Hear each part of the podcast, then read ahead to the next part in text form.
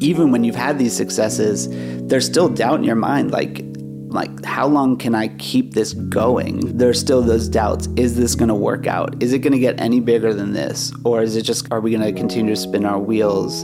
And Wiz is who he is today, and everyone knows kind of how the story went, at least, you know, over the last ten years. But at that time, you don't know how the story's going to go, right? right? You right. know, the story isn't written yet. And so is this just going to just fall apart? You know, um, is something really going to happen? I had talks with my girlfriend at the time, who's now my wife, you know, like, I don't know how much longer I can keep this going. You know, maybe I should be a music teacher. Maybe I should do this. Maybe I should do that.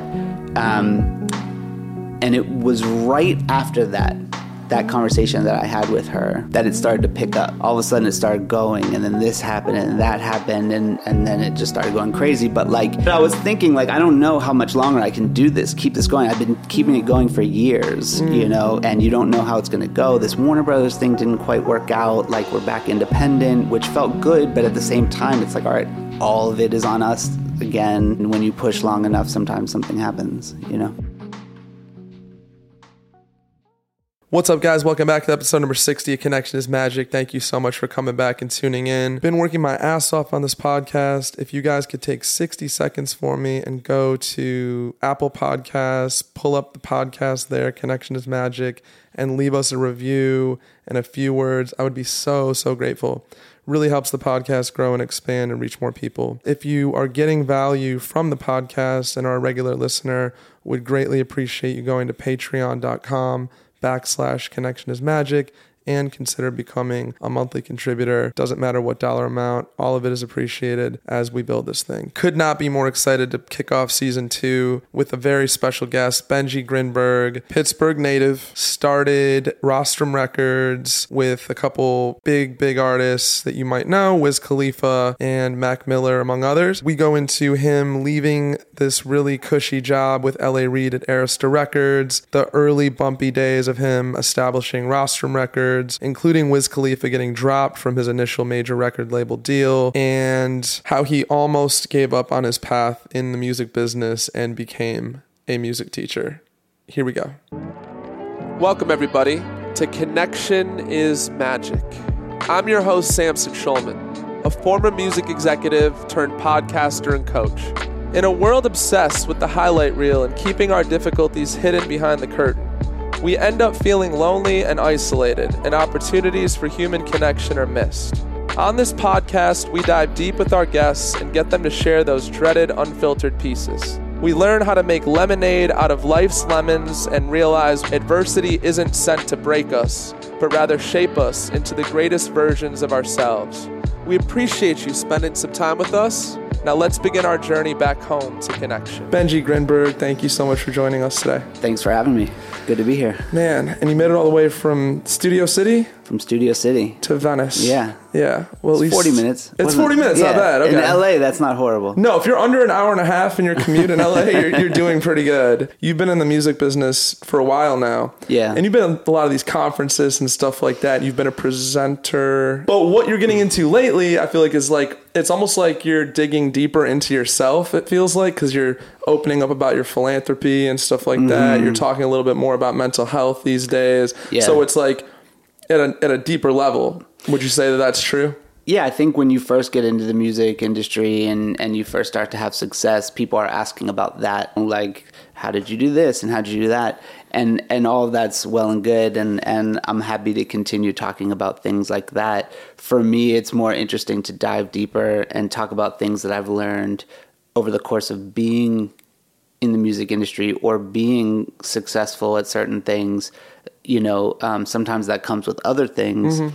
and I want to talk about that and dive a little bit deeper into things that maybe people aren't talking about as much as I'd like them to, and try to normalize certain things that I think for a while where...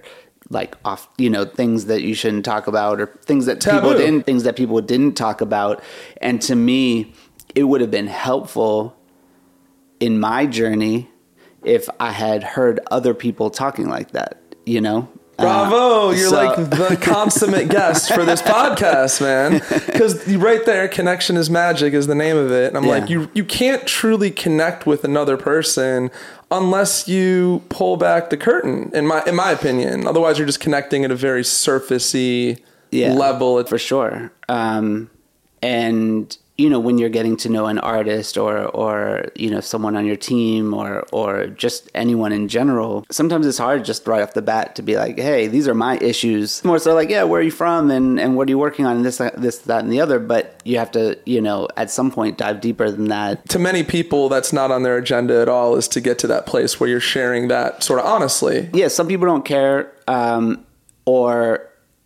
they're not sensitive to those sorts of things yeah. or they have no need, you know, in their soul to dive deeper. You know what I mean? yeah. And and they're cool with the like uh, more transactional relationships. Well said. My mentor from Interscope, longtime guy there. I don't know if you know Tony Ferguson, but he's around forever. I know the name. Well, when he was on the podcast, we talked about that quote of uh, it's not personal, it's just business. And he's, he sees that quote as bullshit. Like, it's always personal to some yeah. some degree. No, for sure. I think for me, you know, we're we're we're working in music. You know what I mean? We're not working in, you know, something that is maybe easily more transactional or, you know, something where it's like I'm selling widgets and exactly. you, you want, an assembly you need to buy. Line with like yeah, widgets. Yeah, exactly. It's like these are feelings. These yeah. are, you know, people that are, are are making these songs, you know, often multiple people that are making one song.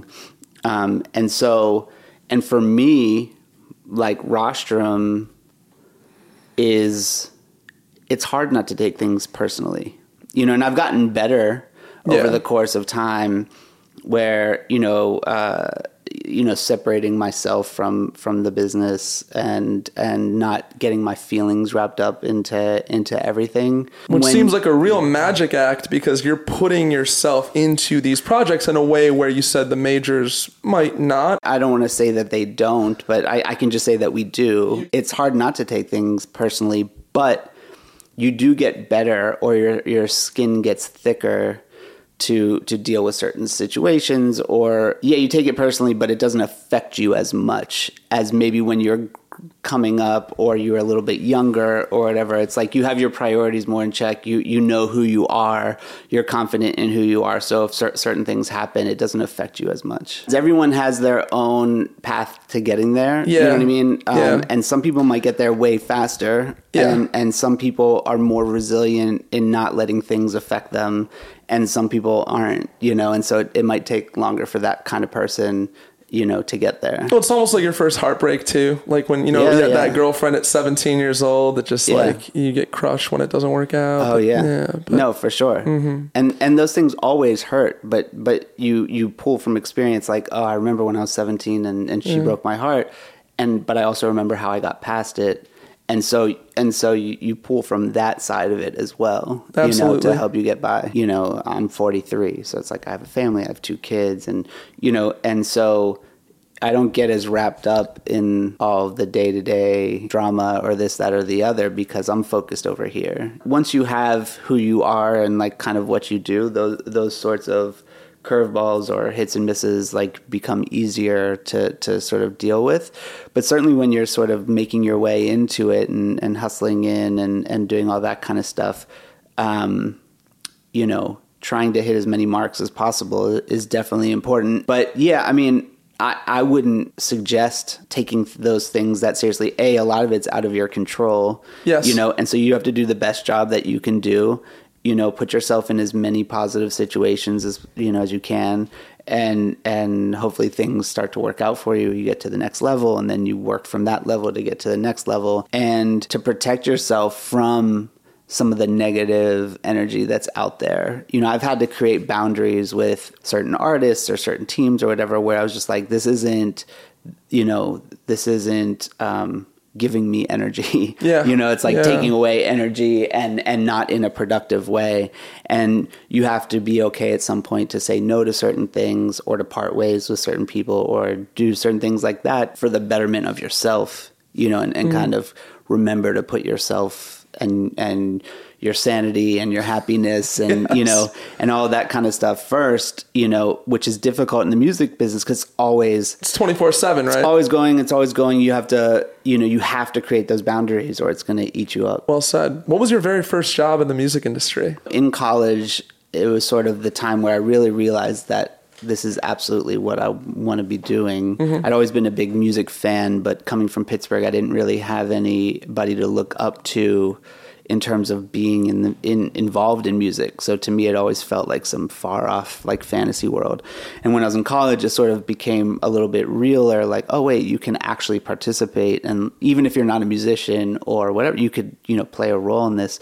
And so I did a lot of internships. Um, you know, when I was in college, um, I worked at um, W X P N, which is a radio station in Philly that that does um, a lot of great, a lot of um, a lot of great programs, um, including World Cafe and stuff like that. So I I was literally an intern. I would like set up mics for musicians coming through to perform, um, helping. you know, pull C Ds up from the shelf for, for the D Js that wanted to play certain things. I worked at Interscope Records. Oh, you worked there too? Yeah. Oh, shit. Okay. Um, in ni- the summer of nineteen ninety-nine. Who'd you work for? Um, so I worked for the production department. Not like very complicated work, mm-hmm. but what I tell people is, look, you know, everyone wants to be like the C E O, like their second day being an intern, yeah, you know, yeah. being an intern. And so to me, I tell you, like, look, even if the job that you're doing, you know, or the internship that you're doing isn't like super interesting or whatever, it's like just proving that you can show up every day, be reliable, do what, you know, what needs to be done, um, will get you to the next level. Because when I, my first job in the music industry was as L A. Reid's assistant at Arista. And so when I applied for that job, who do they call, right? They call the people that you interned for mm-hmm. to say, hey, we're thinking about hiring Benji. You know, what what was he like? If you fucked off because it wasn't so interesting or eh, I'm not doing all that, you know, much important work or mm-hmm. whatever, you're not going to get a great recommendation for yeah. the job that you actually short-sighted. do want. It's short-sighted. It's short-sighted. So show up. Be positive. Do the best job that you can, because when that opportunity does come, they have to call somebody to make, you know, for references, and they're going to say, yeah, he showed up every day. You know, he did everything we asked him to. Mm-hmm. He was thorough. You know, uh, he was positive. That's what's going to lead you to, to, to where you want to go. And so that's how I treated every internship. So when I graduated college, I um, moved to New York, was sleeping on my brother's sofa. I knew I wanted to be in the music industry, but hadn't found a job yet. And mm. I ended up working for an internet music company called um, Digital Club Network, which webcast mm. concerts on, on the internet, sort of ahead of its time. But anyway, I was working there for a couple of months before I ended up finding the job at, at Arista, which was like my first proper music industry job. Cool. Um, yeah. That's a very like fortuitous thing because, you know, L A. Reid had done so much at that point. Yeah, he had just taken over for Clive Davis at Arista Records. Yeah. Um, and he had just moved to New York from Atlanta um, and was in need of a, an assistant. All of a sudden, I was L A. Reid's assistant, and it was like this just dream job of of of just being at one of the hottest mu- hottest labels at the time, right? Mm-hmm. Arista, we had... you know, Outkast and Usher and T L C and, and Avril Lavigne and Pink and just, it was crazy. Um, and I'm, you know, sort of like next to the guy You're that's the running all of it. it. Yeah, yeah sure. The, and so just getting to see how everything works, you know, uh, and, you know, really gave me, you know, a, a really strong overview of, of, of what goes into a label and, and all the different, you know, parts of it. And so I felt like it was even better than being in one particular department, mm-hmm. like being with the president. It's sort of like you see how they all work together. And I think it helped me in, in building Rostrum and, you know, in the, you know, in later years to like have that experience of being at the center like that. When you took on that job with L A, were you thinking, hey, one day I'd like to start a label, or were you just kind of seeing where it goes? So at the time I was, I was writing music. Mm. Um, and so nights, weekends, whatever, when I wasn't doing my thing at Arista, like I was, you know, teaching myself how to produce, I was DJing. I didn't and, know that about you. Yeah. yeah. Um, And so I was really working on, on the creative side of, of me. Um, and no, my goal at the time when I was at Arista was like, I would love to do A and R. Mm. Um, and so over the course of the three years that I was there, you know, I started sitting in on the A and R meetings. I started, you know, bringing in artists and, and, and bringing in songs for other artists. Um, but I, I kind of just realized as I got closer to actually being an A and R, you know, officially an A and R person there, I had all these things that I wanted to do, these projects that I wanted to make that weren't necessarily major label projects. Um, and, um, and I wanted more time to explore as a producer. And, and so I just decided, like, instead of working my way up this ladder, like I'm going to, I'm going to start my own thing and, and work on some passion projects that I have. And it was one of those things when you're like young and you don't have any responsibilities to anybody and you're naive and you're like, yeah, sure. I'm going to start a record company. Yeah. You know what I mean? Yeah. It's like, you're twenty-five and, you know, um, and I'm really glad I did it. But looking back at my younger self, I'm like, wow, like that was bold, you know, because uh, you're like going from this great job to like literally sitting by yourself in, in the apartment that you share with three friends, figuring it out, like how to how to do it, did, you know. Did that unnerve you at all at any point? So my last day of, of Arista was a Friday. That weekend, I had a friend's wedding that I went um, I went to, and then Monday morning was was a bit of a shock, right? You know, because it was like, I, my last day, I'm at the wedding doing my thing. Monday morning, you wake up in your apartment and you're like, all right, I have to do something. I have to figure this Shit out. It just like, got real. Yeah, it just got real. Like, yeah. I, this was your idea. Yeah. And now the reality is you're alone in your apartment, mm. you know, with your, you know, computer, and you have to figure out where you're going to go from here. And, you know, and it was scary. Um, but it's one of those things where you just have to put one foot in front of the other and take it day by day. And, and it led me in the right direction. Let's balance this out a little bit, though. On a scale of one to ten, what number was your passion running at at that point for what you were doing? I, I would assume it was like a, like above an eight or a nine. Oh, yeah. yeah, yeah, yeah, yeah. So that kind of balances out oh, the fear yeah. part of it, doesn't it? Absolutely. A little, yeah, absolutely. Yeah. But you have to mention the fear. It wouldn't be like honest yeah. if I just said like, yeah, and then Monday I just jumped into it and started doing I was my so thing. Passionate. Yeah, like, and it was yeah. no problem at all. It was like, you know, it's like, fuck, this is real. You know mm. what I mean? And going from being at the, like the epicenter, as you said, of, of this major company working on all this stuff to being by yourself, having no team and, and just needing to figure it out mm. is a, is a big change.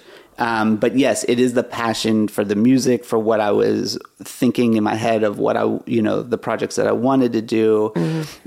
and doing it my own way. That was, that really sort of led me through it. Where were you at, like family wise? First of all, family members are generally not inclined to support people going into music in the first place. Right. But being that you actually had solid ground in the music industry when you were with L A for a moment, um, I imagine maybe your family was like, oh, great job. And then when you dipped out and did your own thing, was your family like, you're nuts? Or like, you know? They weren't. And that was such an important thing for me, right? Um, first of all, when I said I wanted to do music in the first place, like before I even got the job at Arista, um, they were supportive of it, right? Like, I want to go to Los Angeles the summer after my junior year of college so I can do this internship. They were supportive That's of that. Awesome. Um, and so when, when I decided to start Rostrum, I think it would have been harder, a lot harder, if my parents um, had said, what the fuck are you doing? Why aren't you doing something more practical? Going to finance or, or whatever yeah, it is, yeah. They were just supportive of it, you mm-hmm. know? And I think that gave me, and, and that gave me a lot of strength to do it, you know, because it feels like, all right, well, they believe in me, you know? Uh, and, you know, my friends, you know, but it's easier for, for like a, a peer or a friend to be like, yeah, you should go do that, right? But like, I think from, from, you know, the parental st- standpoint, it's like, they didn't say, what the fuck are you doing? They, they were like, we support you. And I think that that was really meaningful and really important. Let's go to how you first discovered Wiz? I'm wondering. That's might sure. be an interesting story. I don't know it, actually. yeah. I don't know. Maybe, uh, I don't know. I have no idea, which is going to make this a spontaneous combo. Yeah. Uh, so I'm in New York City. I, I left Arista. I started Rostrum in two thousand three. The first artist I worked with and signed to Rostrum was an artist named Nitty. I signed him to Rostrum. Rostrum then did a deal with Universal Records, which is now Republic Records, but at the time it was Universal Records. Um, and we had a number one song for four weeks called Nasty Girl, and it was like, holy shit, like I only started my company last year. Out of the year, gate, you had a number one? Out of the gate, we're like going crazy. And Amazing. So I was feeling positive about things, but I'm from Pittsburgh, and um, in the back of my mind, I'm like, it would be really cool to find an artist from Pittsburgh and and and and do that. And so um, it just so happens that a friend of mine from high school who had been in a rap group um, was managing a young Wiz Khalifa. He said, I know you started a record company, yeah. you know, um, you, there's a couple of artists here. Um, and there was this compilation, this I D Labs compilation. I D Labs is a studio in Pittsburgh, um, compilation that, you know, and, and a few artists really stuck out. And one of them was Wiz. And so when I went back for Thanksgiving break, mm-hmm. uh, in two thousand four, I met with Wiz. And and Nitty was really going at that time. Like, mm. we had just come back from an Australian tour. And so I had something to show for what Rostrum is or what, what you had can be done. You had a little track record going, yeah, at least. Because the first thing is like, all right, I worked at Arista Records. I was L A. Reid's assistant. That's like one stamp of approval, sure. right? But then to then sign an artist and have successful song and, and it be big internationally, the pitch becomes easier. it, well, yeah, yeah. I mean, there's a little yeah. bit more of a track record, yeah, yeah. right? And... um And, you know, he was a high school student, you know, he, he, he, you know, it's a different era, right? It's not like uh. SoundCloud was there or whatever. So it's not like there was music out right. or anything, but, you know, he was just really, really talented. And, um, and so we met then in Thanksgiving and, and we signed in, in early two thousand five. And we just started going, you know, and it took, and from there, it took years. One of the favorite things I've heard you share with me, yeah, Black and Yellow, the one that broke Wiz. Yeah, that's five years later, by the way. Five years later yeah. from this from, meeting. From what we're talking about. Okay, yeah. and, and you told me, the quote loosely was, anybody that tells you from the record label or anybody involved with it that they knew this song was going to be massive is lying to you. Yes, it, it is true that... It was supposed to be a setup record. It was like, you know, Wiz had made that record with Stargate. Um, we were we were continuing to work on the album, but it, everyone, you know, thought the song was a good song and it was something to, you know, put out. Like, hey, you know, we're working on the album. Here's a song that, that we made. Yeah. Not like this is going to be a number one record, right? Which it ended up being. And it's so, an iconic record, man. I mean, it's great. Yeah, it's, I mean, yeah, yeah, yeah. Like nobody knew that. To that level. No, none of us. I mean, none of us thought that. It wasn't like, oh man, we're going to put out Black and Yellow yeah. and it's going to be a number one record. Yeah. It was like, let's put out Black and Yellow so that, you know, we can just kind of show them stuff that Wiz is on and then go to another song and then, yeah. you know, and wow. build up to the album kind wow. of a thing. And so, but it just like went crazy. Um, okay, so so that's, and that was the biggest thing, obviously, for Rostrum up to that point. Is that yeah. fair to say? Right. Okay, so Absolutely. Capsule that time of early Rostrum. I imagine that there was a lot of like, is this going to work? There was, you know, some of that, even though you had the the Nitty record take off. Is that fair to say? A ton, a ton yeah. of that. I mean, you know, look, the, the Nitty record takes off, but it's it's somewhat short-lived, right? You know, um... We we ended up doing an album with Universal. The album didn't do well. Universal drops Nitty, mm. um, uh, uh, and and so that chapter is over, mm. right? I had signed Wiz by then, but it's not like it's only money going out the door, right? It's not money. There's no money coming in the door, um, and so it's figuring out, all right, how you know how do you keep the lights on? How do you pay your rent?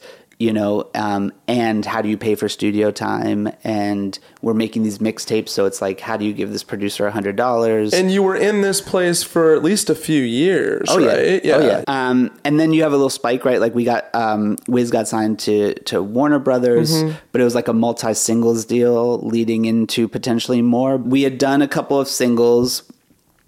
And, you know, they, it didn't do anything crazy. Like yeah. it, was, it was, you know, it was fine. The people there were, were great. you know, and and shout out to Craig Aronson, um, who's no longer with us, but was a really important part of, of Wiz's career at that stage. Mm-hmm. I flew out to L A from Pittsburgh, and I was like, look, I don't think this is working out, Craig. I think that we should part ways. And he worked it out within the Warner system at the time to, to let us go mm. and, and to let us keep the other records we hadn't released yet or anything. And and so it was really important and really helpful for them to let us go back to being purely independent, because it felt like we were growing independently. Mm-hmm. We signed to Warner Brothers. It felt like we are stagnating a little bit. Yeah, yeah. And then... And then when, when we left Warner Brothers, it felt like it started going up again. And so we felt like this independent grind that we were figuring you're out. Not, you're as not we're hamstringed with the bureaucracy of, of being at a major. For sure. But also, you know, we had a lot to learn too, right? Which is sometimes when you sign to a major, in the, like in this situation, you feel like, okay, well, the, like you're like you're passing the baton. Like, mm-hmm. all right, we did all this hard work up until here. And totally. Now, now there's this...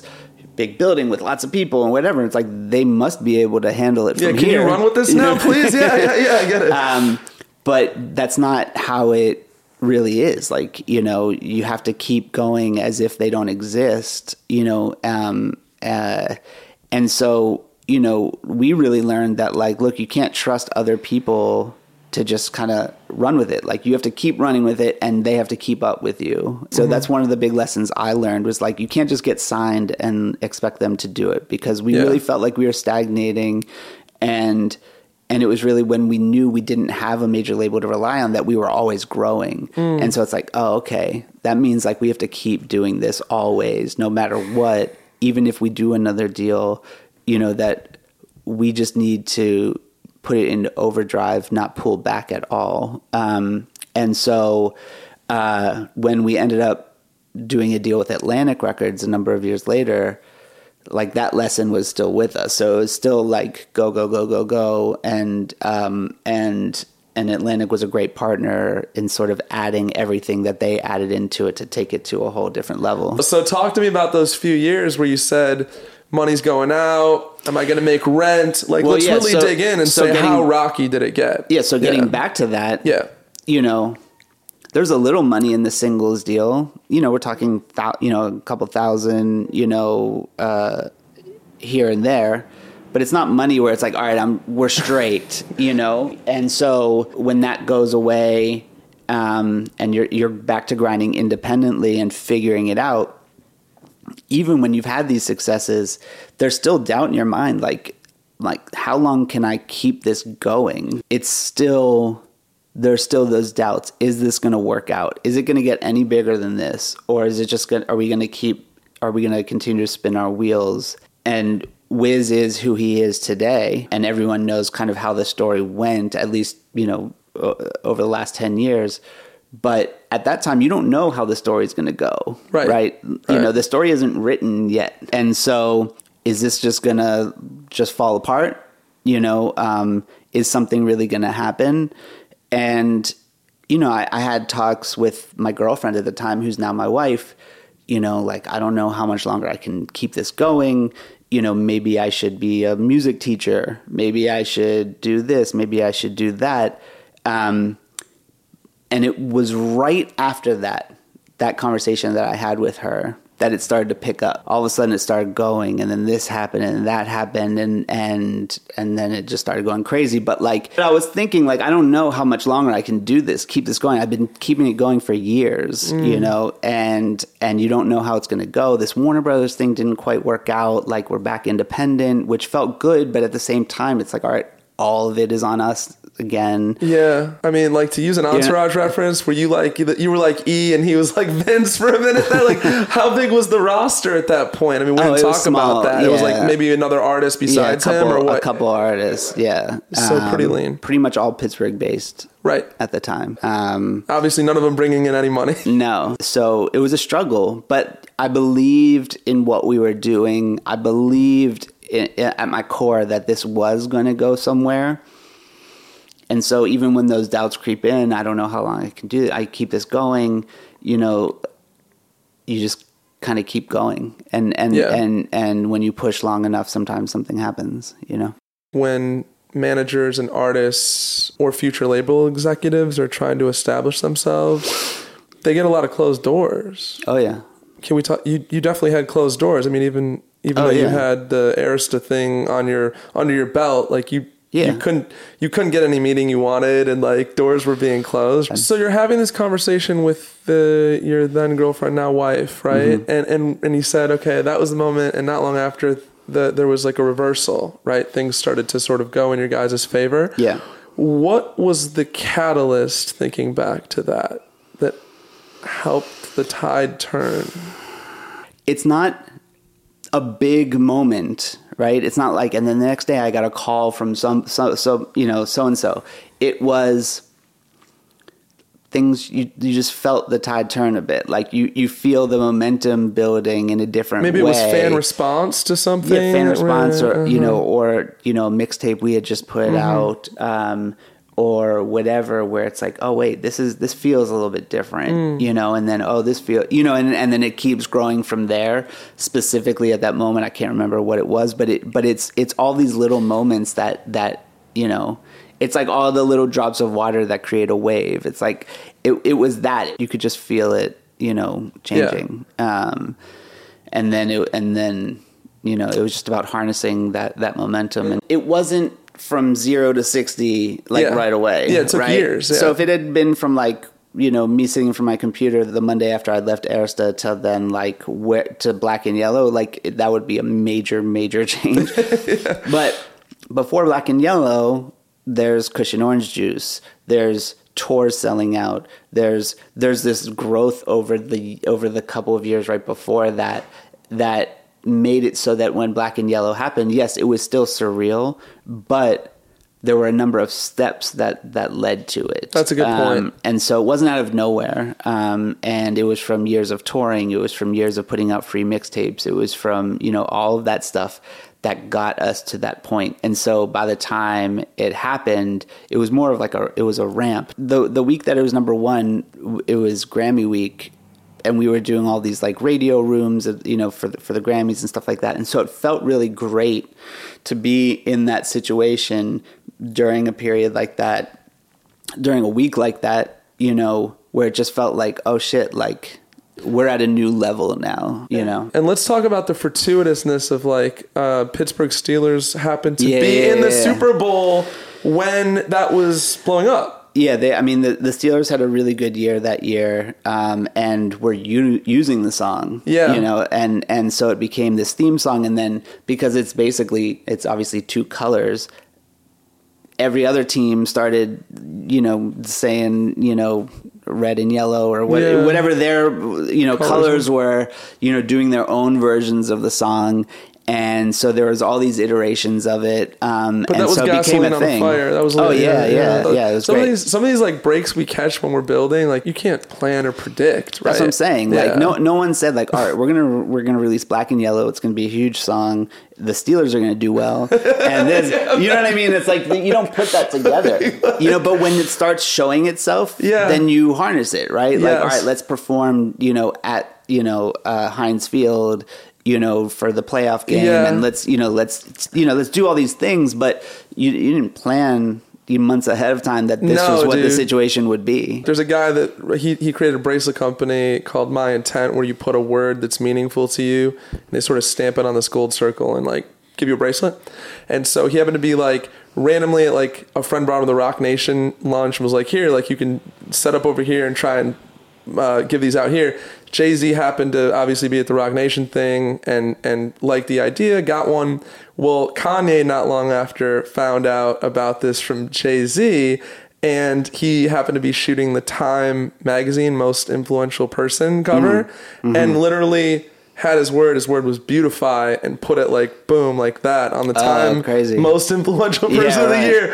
And right. I talked to the guy that created this thing and he's like, where do you put that in the business plan? Right. And that's just... yeah. No, I mean, you can't you can't base your marketing plan off of things like that happening, but but if and when they do happen, it's a beautiful thing. You yeah. just can't rel- it's it's like in the music industry, like, you know, it's great to have a great sync in like a big trailer for the big movie, but you can't base your marketing plan off of off of hoping that that happens. Of course, because if it happens, awesome. But you have to have a totally a totally different plan, you know, assuming that that's yeah. not going to happen. But what can people know? do to like maybe like manufacture these? I mean, it's like I don't want to use the word manufacture because you can't manufacture these moments. But what can people do to put the odds more in their favor of like moments like these happening? It just has to be great. Right, so yeah. so the the bracelet has to be dope, right? It was dope. Yeah. The song has to be dope. Mm. Like that's all you have control over is your own output, right? Mm. Are you making a good song? You know, are you are you surrounding yourself with good people, like that sort of thing?